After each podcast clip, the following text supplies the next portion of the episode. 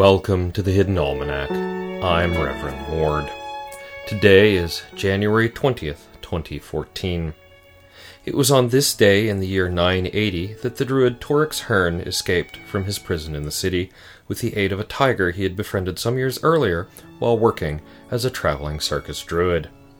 A citywide manhunt was initiated to no avail. General Septus, who had recently been named emperor for his defeat of Herne's people, suffered a great deal of embarrassment and was quietly knifed in his privy chamber some weeks later. Torix Herne and his tiger returned to the people of the West, located to the east of the city. His people were allowed to remain a sovereign nation within the empire by General Septus' successor, who had learned that ancient lesson don't screw with a man with a tiger. And it was on this day in 1854 that the ribbon riots occurred in Troyzantium. The cause was never adequately determined, but historians speculate that a sharp rise in the price of hair ribbons may have given the riots their name. Why the citizens of Troyzantium, laboring under crushing national debt and recovering from one of the worst typhoid outbreaks in recent memory, would riot over the price of hair ribbons has also never been adequately determined. Today is the feast day of St. John of Oxengate, patron of hat racks. St. John was the abbot of the Oxengate Monastery and fell into the hands of the barbarian chieftain Ethel Khan. His death was so gruesome as to defy the descriptive powers of many hagiographers, and so the details are usually omitted from his biography, including such questions as where exactly did she put the hat rack? St. John is represented as an old man carrying a book.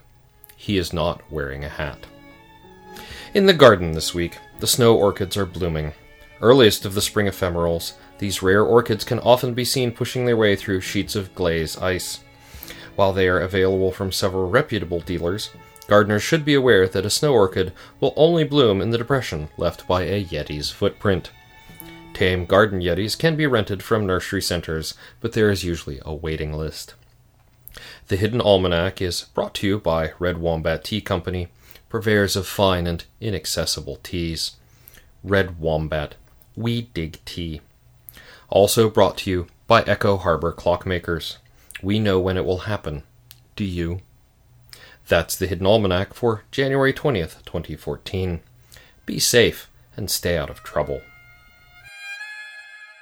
The Hidden Almanac is a production of Dark Canvas Media, written by Ursula Vernon and performed and produced by Kevin Sonney.